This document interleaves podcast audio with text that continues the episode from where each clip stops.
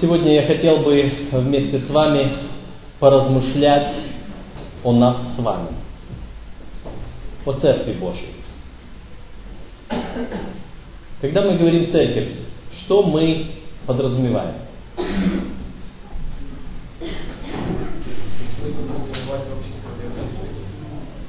Церковь это общество верующих людей. Согласны? Когда мы говорим церковь, что мы еще подразумеваем? Здание. Здание. Красивое, архитектурное здание, которое сразу узнается, на котором крест изображен часто. Вы согласны? Когда мы говорим церковь, что мы подразумеваем? Мы все это, это общество верующих. Как насчет организации? Мы подразумеваем под церковью организацию со своей структурой, со своим руководством, со своей кассой, со своей бухгалтерией. Вы когда думаете о церкви, вы думаете, что там есть бухгалтерия? Иногда мы не задумываемся, но там есть она. Вся структура, отделы и так далее, организация. Еще что такое церковь? Когда мы говорим слово церковь, что мы подразумеваем? Мы об этом уже сказали. Бухгалтерия. Это обязательно. Тело Христово. Вы знаете, а, я в свое время, будучи преподавателем Заводской академии, вот этот предмет я в течение 10 лет преподавал там регулярно, и еще после этого несколько лет меня приглашали в разные места наездом преподавать. Этот же самый предмет. Церковная структура, церковные финансы. И я задавал этот вопрос. Это был первый вопрос в моей, моей серии лекций на тему управления церковью. Что такое церковь? И я обратил внимание, что тело Христова люди вспоминают чаще всего в последнюю очередь. Люди вспоминают организацию, люди вспоминают общество верующих, люди вспоминают даже здание, хотя церковь это не здание. Мы привыкли называть здание церковью, но на самом-то деле слово церковь, оно здание очень редко обозначает. Может быть, в каком-то языке это и издание обозначает. Но суть не в этом.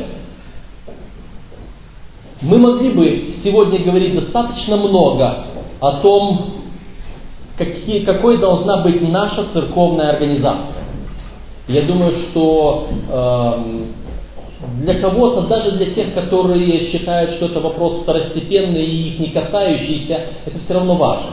Важно знать, структуру вот этой организации, которая объединила вас всех и которая принимает от вас в том числе и те вещи, которые считает бухгалтерия, которая распоряжается тем, что вы приносите сюда и так далее. Это важно знать. Это очень важный аспект церковной жизни. Но если мы не поймем себя, и церковь нашу, телом Христовым, то все наши знания о церковной организации будут равны нулю. Давайте мы откроем вместе с вами тексты Священного Писания. Послание апостола Павла к Ефесянам, четвертую главу, и я начну читать с 11 стиха. Послание апостола Павла к Ефесянам, глава 4, я читаю с 11 стиха.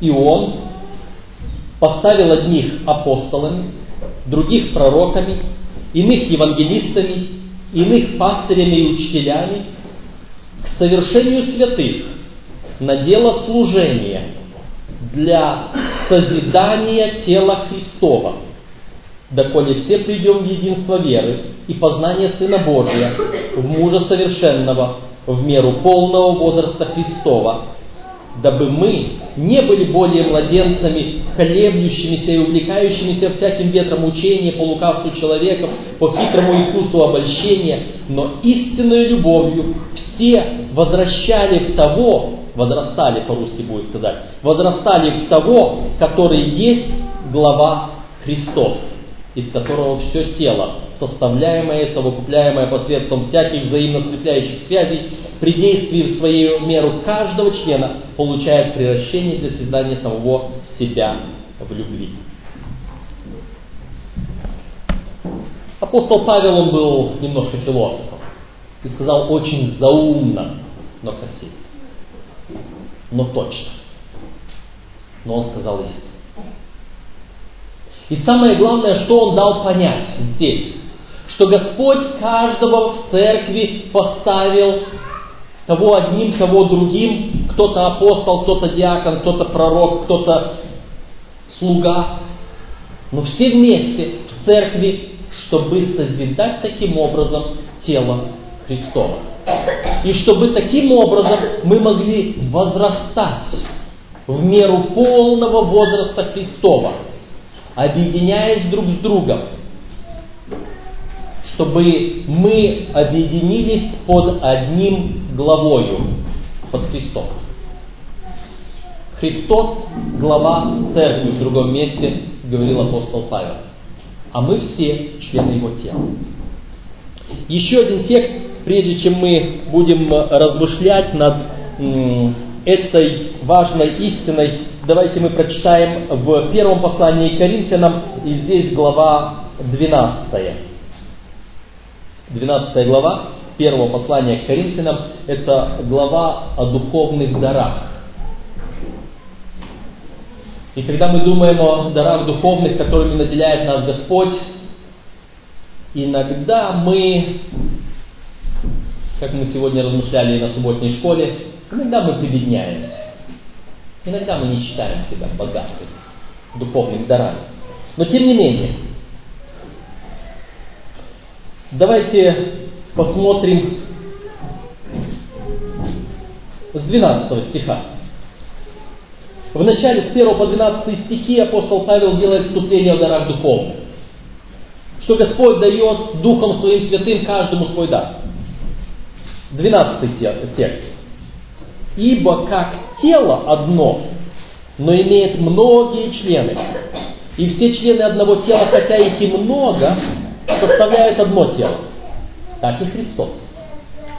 Ибо все мы одним духом крестились в одно тело. Иудеи или елены, рабы или свободные, все напоены одним духом. Тело же не из одного члена, но из многих. Если нога скажет, я не принадлежу к телу, потому что я не рука, то неужели она потому не принадлежит к телу? И если ухо скажет, я не принадлежу к телу, потому что я не глаз, то неужели оно потому не принадлежит к телу? Если все тело глаз, то где слух? Если все слух, то где обоняние? Но Бог расположил члены каждый в составе тела, как ему было угодно. А если бы все были один член, то где было бы тело? Но теперь членов много, а тело одно.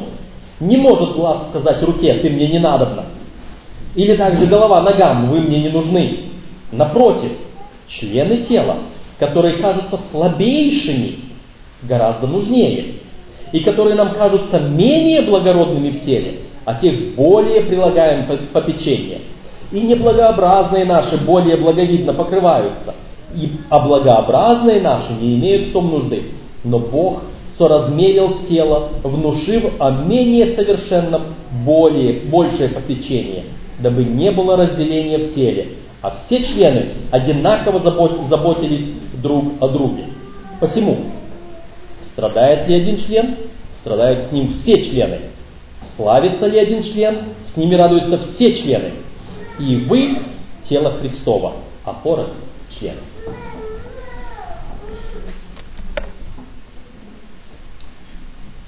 Вот таким образом апостол Павел сказал каждому из нас что Он желает о нас видеть в церкви. И давайте мы кратко из этого сделаем пару выводов важных. Первое. Сколько в теле человека ненужных органов? Вы знаете, когда я учился в школе, э, на уроках биологии или анатомии нам говорили, что ученые, даже есть такое слово на русском языке, атовизм называется, не русское слово, но на русском языке оно звучит так. Атовизмы – это те органы человека, которые не нужны, они якобы остались от тех наших прапредков, обезьян, ящериц и прочих. Одним из таких атовизмов, атовизмов было копчик, хвостик. И вы знаете, некоторые люди знают, что такое, когда копчик болит. А когда он сломан, я встречался с теми людьми, которые имеют эту проблему. Это, наверное, самое тяжкое, страшное, неудобное. Нет, может не самое. Может кто-то будет спорить. Но суть в том, что это, казалось бы, ненужное. Недавно я в интернете прочитал статью о важности копчика. Для чего он все-таки нужен. Я позабыл все детали, не буду об этом сейчас говорить. Если хотите, просто поинтересуйтесь. Как говорят, сегодня Google знает все. В Google и получите ответ. Кто-то говорил о том, что ненужные зубы мудрости. Была в одно время мода зубы мудрости все выдергивать. На всякий случай, наперед. Однажды я с моим другом попали к такому зубному врачу. Он нам решил помочь. Я ему сразу сказал, я не верю, что у меня есть что-то от Бога, что мне не нужно. А мой друг посчитал, что ученый человек знает лучше. И он не первый и не последний, кому выдергивают все зубы мудрости. И выдернули. И он после этого долго болел. И после того, даже спустя годы, он мне жаловался. Его здоровье ухудшилось. От того, что зубы мудрости ему выдрали. В одно время была мода аппендикс вырезать у космонавтов, прежде чем они полетят в космос. Потому что, а вдруг там что-то произойдет? Считали, что это не играет никакой роли. Потом кое-кто признал, что это не лучше, что аппендикс играет свою важную роль, очень важную роль в иммунитете человека. Много было тех, которые говорят, вот это не нужно, вот то не нужно. Скажите, пожалуйста, какой член церкви не нужен? Мы говорим о теле Христовом. В Христовом теле какой член церкви не нужен? Какой член церкви является атовизмом, бесполезным, не делающим ничего, не приносящим пользы? Есть такие? Все нужны. А что будет, если я вдруг решу, что рука или в конце концов один палец мне не нужен.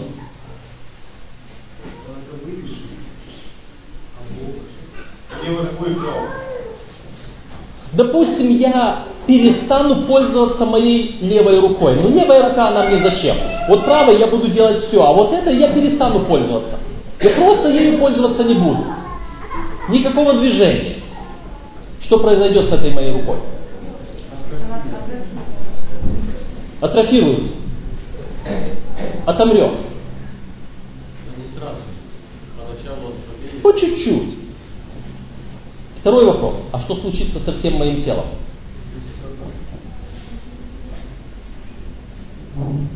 Случится две вещи. Две вещи случаются. Во-первых, в то время, когда эта рука бездействует, а мне она все-таки вдруг понадобится, я хочу взять две вещи, а у меня только одна рука. Я не смогу выполнить ту работу, которую я должен, потому что одна часть моего тела бездействует.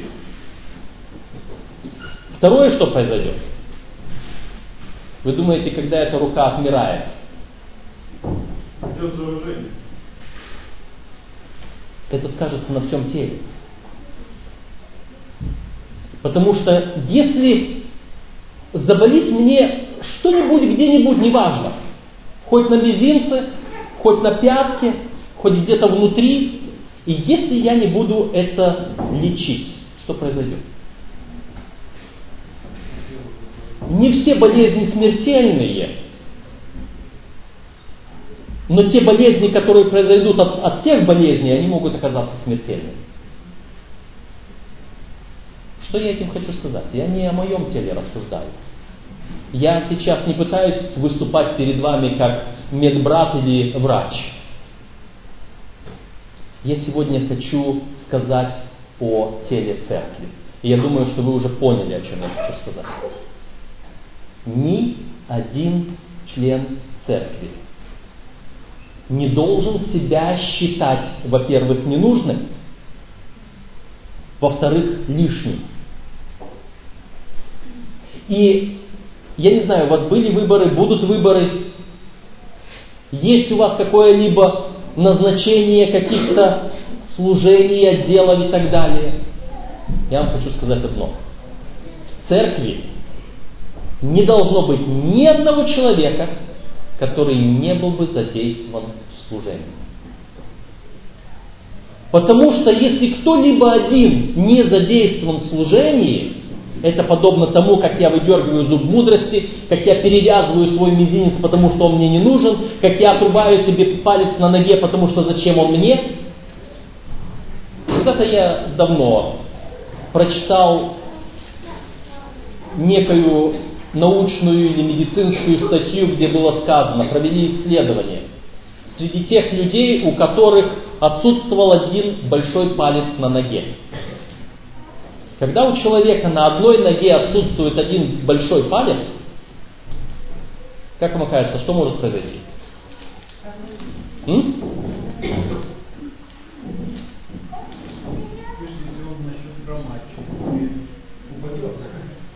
Вы знаете, самое первое, что было сказано, ну то, что ну, хромать начнет, может быть. То, что э, немножко походка изменится, да. Самое первое и самое главное, о чем сказали, для чего нужен большой палец. Нагрузка на ногу? Может быть. Большой палец на ноге отвечает на то, как я могу прямо ходить.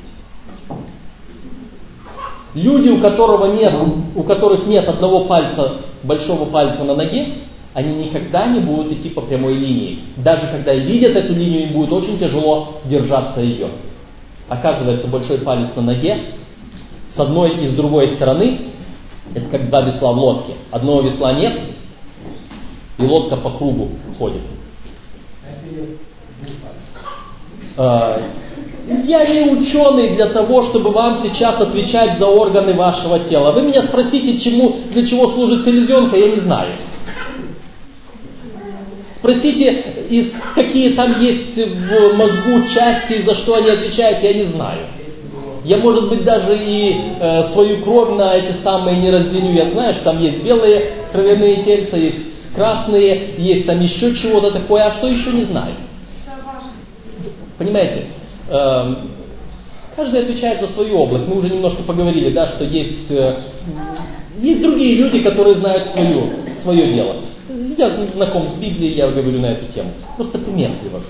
Так вот, если кто-либо из вас решит, что вы не важны и вы не нужны, и скажет, ну, понимаете, ну вы все трудитесь, ну я, ну без меня, ну я, я, я не тот. Я не могу, не буду, не знаю, я не нужный, я не важный. Кто я такой вообще?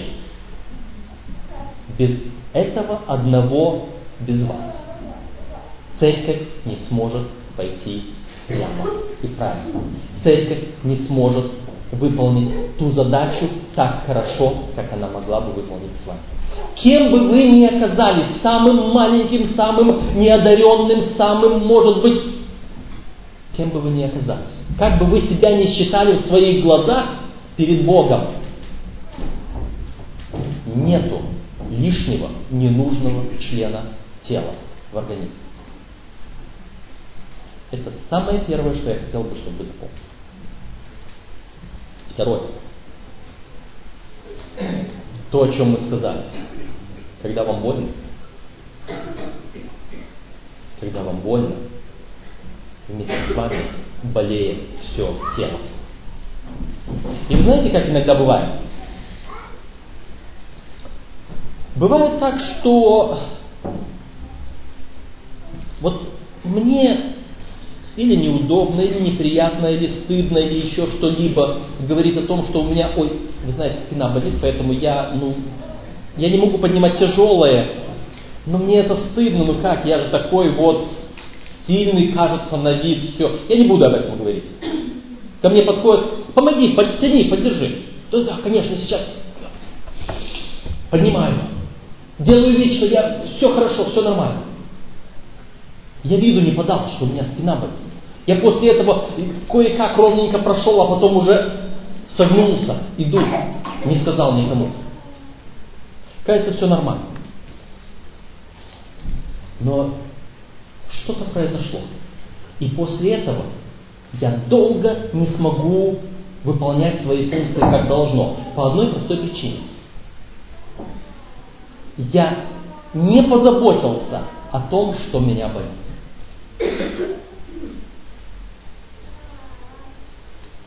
Мы с вами время от времени болеем. И я сейчас говорю о духовном смысле. Мы с вами время от времени чувствуем себя плохо. Мы с вами время от времени бываем поражены чем-то. И помните, что если вы вовремя не позаботитесь о своем духовном здоровье, кто-либо один из членов церкви, рано или поздно это скажется на всей церкви. Рано или поздно это скажется на всей церкви. И по этой причине, вот тот текст, о котором мы сегодня уже вспомнили, Сын человеческий, я поставил тебя стражем Дому Израилеву. Дом Израилев это мы. Сын человеческий это я, это каждый из нас.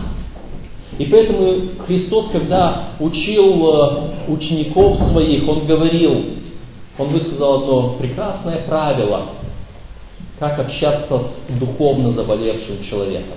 Он говорит, если ты видишь ближнего своего, брата своего, согрешающего, что нужно делать? Быстренько занять место вот здесь и сказать, братья и сестры, у нас есть один заболевший член церкви. Все быстренько посмотрели на него. Сейчас будем ему помогать. С доброй целью. Знаете, это к чему? Э, я иногда с опаской смотрю на некоторые молитвенные группы. Потому что очень часто молитвенная группа становится источником сплетен. Братья и сестры, вы знаете, вот тот брат, у него, давайте будем за него молиться. Молиться? А что у него? А вы слышали? Давайте будем о нем молиться, потому что у него первое, второе, третье, четвертое.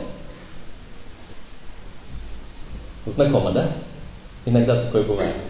А тот брат, та сестра, за кого мы молимся, а ему еще хуже. Соль на рану. Когда у нас что-то происходит, когда у нас есть некая духовная болезнь, Господь говорит, дает нам заповедь. Ты его аккуратненько, незаметно. Знаете, есть такие пластыри телесного цвета вот поранился, пластырь сюда прикрепил, и только когда присмотришься, тогда заметишь, что там есть пластырь. А так не видно.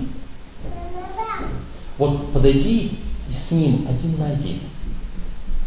И когда ты с ним решил проблему, Господь говорит, когда ты спас брата своего, И все, на этом точка. И больше никто не должен знать, что произошло. Когда ты снимешь этот пластырь телесного цвета, там уже ранка затянулась, и никто и не заметил, что там что-то было.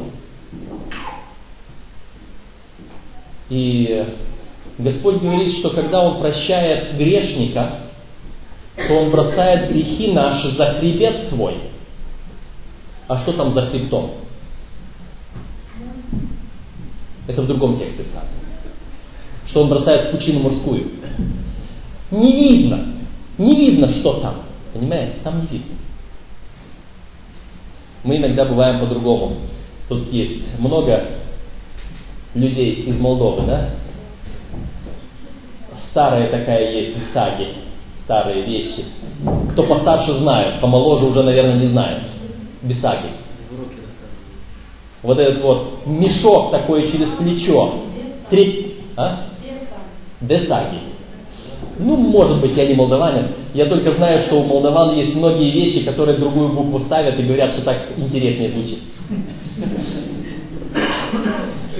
Я всегда удивляюсь, когда у меня супруга молдаванка. Она на вишне говорит «жишня». Там еще какие-то слова интересные. Ладно, не будем мы сейчас говорить. А, и вот там, когда бросаешь за спину, то оно подтягивает вот здесь вот впереди. И мы часто свои грехи за спину, а чужие вот сюда. И чем больше своих, тем ближе чужие к глазам. Бывает, да? Давайте будем делать наоборот. Когда мы прощаем чужие грехи, вот их туда, за хребет свой, чтобы они не были видны. И чем больше мы чужих грехи, грехов простим, тем больше наши грехи будут видны, и мы будем более скромными и смиренными. Что Господь говорит о тех людях, которых, которые по той или иной причине, когда мы к ним подошли с его духовной болезнью, а он нас не услышал, он нас не воспринял. Что дальше мы должны делать?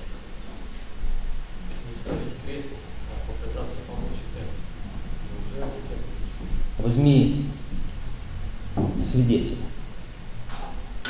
и подойдите с ним поговорить. И опять-таки после этого сразу, если решена проблема, поставьте точку и забудьте. И только если несколько вот этих таких методов, несколько шагов вы прошли, несколько попыток сделали, и если вот это все не сработало, тогда уже последний шаг мы представляем дело перед церковью. Но это последний исключительный момент. И при этом и Библия учит, и Дух Пророчества учит о том, что Господь бережет честь грешника. Господь очень часто скрывает истинный грех грешника и не говорит о нем. Даже иногда нельзя грешнику признавать свой грех перед церковью, если этот грех не публичный. Если этот грех только он не публичный, у вас есть Господь, у вас есть тайная комната, в крайнем случае у вас есть друзья, которые помогут вам подняться, служители, которые поставлены на то Господом, еще кто-либо, но это должно остаться тайной. Этому учит Библия, этому учит Дух Пророчества. Тайный грех, он должен оставаться грехом тайным. И только если вдруг по чьей-то вине, по какой-то причине он где-то когда-то всплывет, это единственное разрешение тогда поговорить о нем открыто, и то мы должны о нем поговорить таким образом, чтобы сберечь честь грешника и, соответственно, сберечь честь тела Христова. Вот в прошлом уроке мне так понравилось, что когда мы обличаем кого-то, мы должны то, что он сделал, ставить отдельно,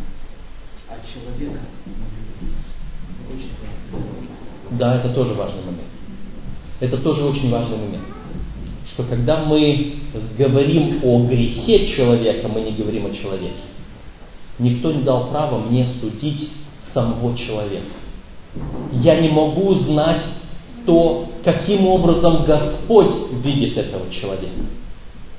Я не могу знать этот человек, когда он раскаивается, как он раскаивается. Мне может показаться, что он раскаялся искренно, а он лицемерно. Или наоборот. Мне может показаться, что он лицемерно это все сделал, а он искренне это сделал.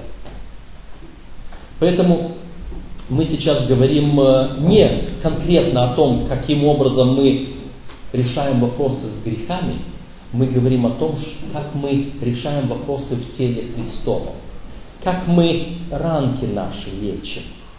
Потому что все мы являемся, каждый из нас, абсолютно все, сто процентов, являемся частью тела Христова. И то, что мы делаем друг другу, то мы делаем Иисусу Христу. Есть интересные тексты в Библии, я, я уверен, что вы их знаете. Практически эти тексты знают все адвентисты. Разве вы не знаете, что тела ваши суть храм Бога, живущего в вас, Дух Святой? Это один текст. И другой, параллельный, кто разрушит храм сей, того покарает Господь. И вот это, разве вы не знаете, что тела ваши, мы обычно, традиционно применяем к вопросу нашей заботы о здоровье. Адвентистская церковь имеет учение, имеет доктрину о реформе здоровья, что мы должны поддерживать наше тело здоровым, и наш образ жизни должен соответствовать этому. Это хорошая, прекрасная, важная доктрина. Но Библия интересна тем, что она может сказать о чем-то одном так, что оно будет обо всем. И она будет говорить обо всем так, что это будет конкретно ко мне сказано. И когда мы говорим о том, что мы являемся телом Христовым, и когда Библия говорит, что ваши тела суть храм Бога, живущего в вас, то это относится не только к моему индивидуальному телу, к моим рукам, ногам, голове, органам. Это относится к нашему телу. И если кто разрушит храм сей тела Христова, того покарает Господь. Теперь знаете, что это означает? Точно так же, как я, согласно этого текста, не имею права заниматься членовредительством в себе, я не имею права свою руку перевязывать, она мне больше не нужна, пусть она там отмирает. Я не имею права себе зубы лишние выдергивать, считая, что они мне не нужны. Ну, разве что, если они больные, это уже вопрос другой, мы не об этом говорим. Мы в крайности не бросаемся. Точно так же никто не дал права мне заниматься членовредительством тела Христова и говорить, а вот тот лишний палец, а вот тот вообще аппендикс какой-то, которого надо вырезать, а вот это атовизм копчик какой-то, и мне не важно, что он там болит. Понимаете? Никто не дал права нам говорить о том, что вот ты или ты или ты не нужны. А вот твои дары, твои способности, они, знаете, кому нужны где-то вон там, если ты найдешь им применение, а здесь мы обойдемся без тебя. Потому что если я это делаю, я согрешаю против тела Христова, против храма Божьего, против того, чьей главой является Христос.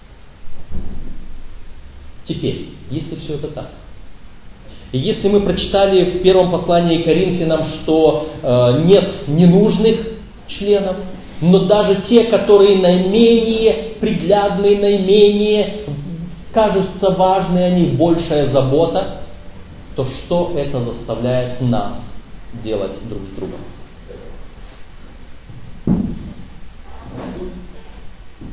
Заботиться и любить. Заботиться и любить каждый член нашего тела церкви. И это как раз то, о чем Иисус Христос молился в свою, своей последней ходатайственной молитве за церковь. Помните, 17 глава Евангелия от Иоанна. Там был принцип. Да будут все едино. Как ты во мне и я в тебе, так они будут в нас едино. И вы знаете, что это значит единство в церкви? Как часто мы улыбнемся друг другу формально и быстренько разбегаемся. Как часто мы видим, что человек идет навстречу нам, и мы думаем так, как бы он меня еще не успел заметить, не успел. Я быстренько сверну куда-нибудь. Сделаю вид, что не заметил. Сделаю вид, что мне нужно туда. Почему? Потому что у нас нет единства. Вот этого в церкви, в теле Христовом быть не должно. Потому что иначе мы просто берем и отсекаем руку, ногу, глаз, ухо и думаем, что после этого мы будем здоровыми, мы сможем сделать то, что захотим. Не получится. Тело Христово. И вот если мы осознаем себя, свою церковь телом Христовым, то тогда когда Христос будет главой нашей церкви, когда Он будет первым, откуда исходят все команды, движения, все, что мы делаем, вся наша жизнь, вот тогда мы сможем радоваться, быть здоровыми, заботиться друг о друге, успевать делать всякие дела. Об этом можно говорить много. Но я думаю, что вы эти самые главные уроки уже отметили для себя, и вы сможете жить соответственным образом. Итак, что есть это? Это и организация, и общество народа Божьего. Это и, может быть, и красивое здание. Но самое главное, мы все вместе создаем одно Христово тело, глава Христос, а мы все заботимся друг о друге. Пусть Господь благословит каждого из нас, потому что мы все одно. Помолимся Господу.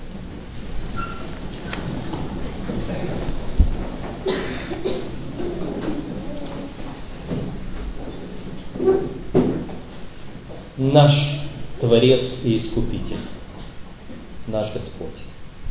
Мы приходим к Тебе с благодарностью за то, что Ты принял нас.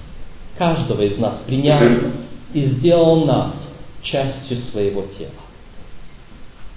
И Ты каждому из нас дал свои особые способности, особые дары и ожидаешь от нас нашего служения, чтобы мы были не бездеятельными, чтобы мы не атрофировались, чтобы мы не остались в стороне.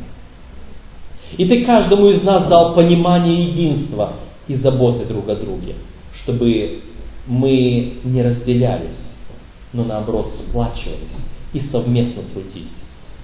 Господи, и Ты ожидаешь, что мы проявим в каждом из нас Твой характер, Твою любовь и друг к другу, и к окружающему миру, исполняя то, для чего Ты нас поставил здесь. Мы благодарны Тебе, Господи, за столь высокую честь, за такое великое спасение, оказанное нам. Благослови, чтобы мы продолжали оставаться на своем месте членами тела Твоего. Прими нашу благодарность во имя Иисуса Христа. Аминь.